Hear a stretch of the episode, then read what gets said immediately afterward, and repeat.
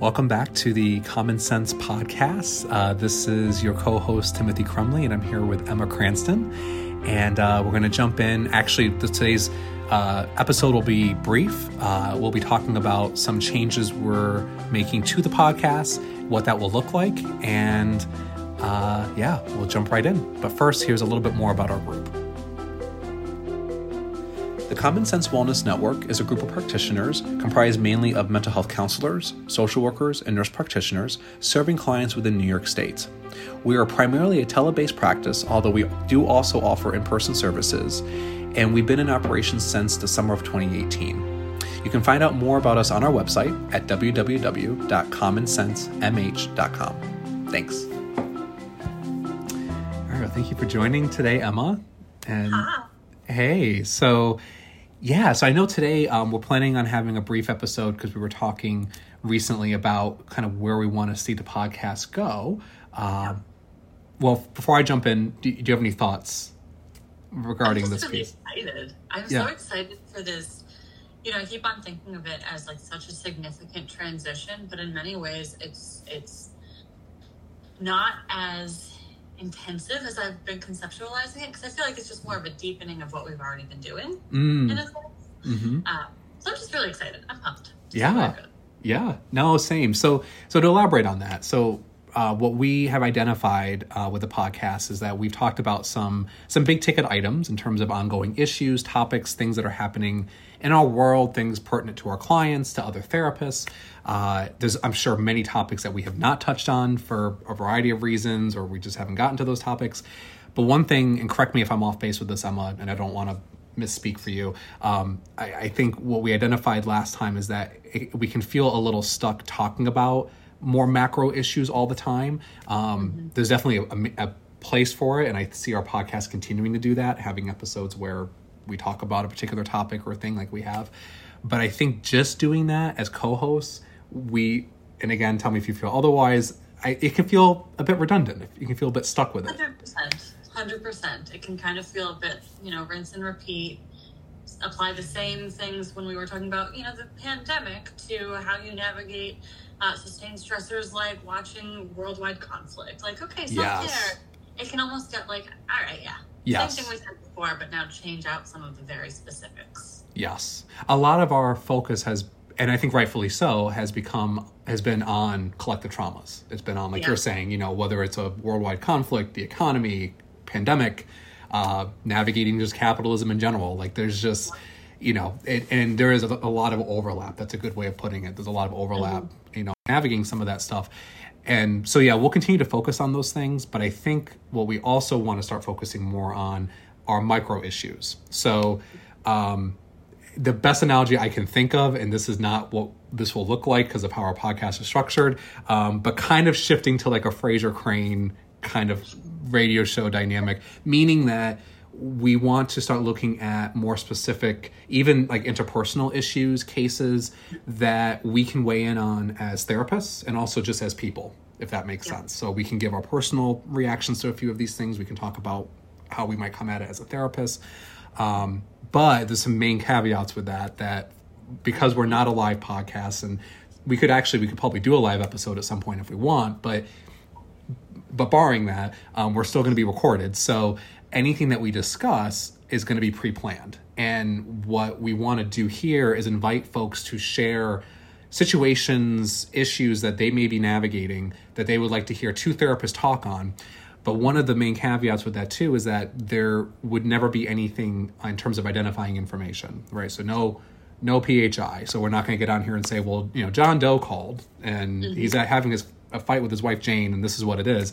It's going to be, you know, so this is this is a context that's probably fairly common, and this is what this is what's happening between these two people, and what are our reactions as therapists, and anything that could identify or be too specific in terms of, you know, that issue, uh, we would not air that or talk about that here. Um, Right. because this and to be very clear too this is not therapy right we're not providing a therapy service through our podcast um, Definitely not therapy. as you asked last time emma we will be putting that disclaimer on and actually i think we did already but on our on our pages for the podcast um, that this is entertainment right that's that's the category that we're in uh, and yeah, talking about these issues is meant to provide insights, is meant to, to provide opinions, but it's actually specifically not therapy, right? It's mm-hmm. you're getting the perspective from two therapists that are talking about this in a more informal context, which could I could I could see being very helpful to uh, listeners. Oh yeah, but definitely not therapy, right? Right, yeah. and I think actually hand in hand with that, it's important for us to acknowledge that Tim and I talking together in a podcast is going to inherently be pretty different from how you know Tim or Emma, the therapist, are talking to their clients. So yeah, I feel like that's right. Obviously, we haven't recorded any of these podcast episodes yet, but I could totally see me bringing in my very specific Emma brand of humor, which is generally kind of cynical and sarcastic. That is not generally what my intervention would be with a client. You know, like right? Yes. I mean, I am still a professional, and yes. that's kind of deepens that point.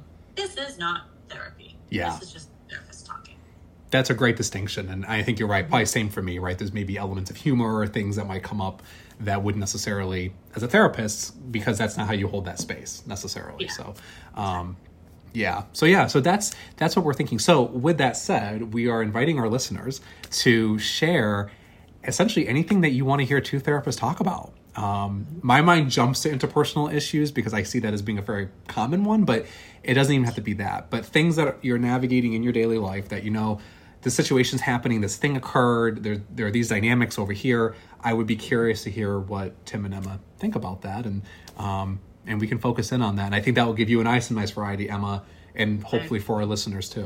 Yeah. Yep.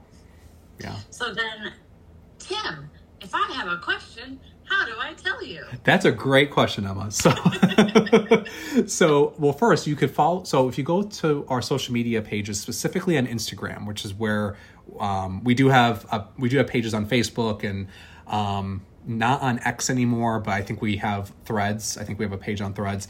Um, but our, our main following is on Instagram. So if you have Instagram and you follow Common Sense Wellness Network, you can send a direct message to us through there of anything that you want us to consider to talk about.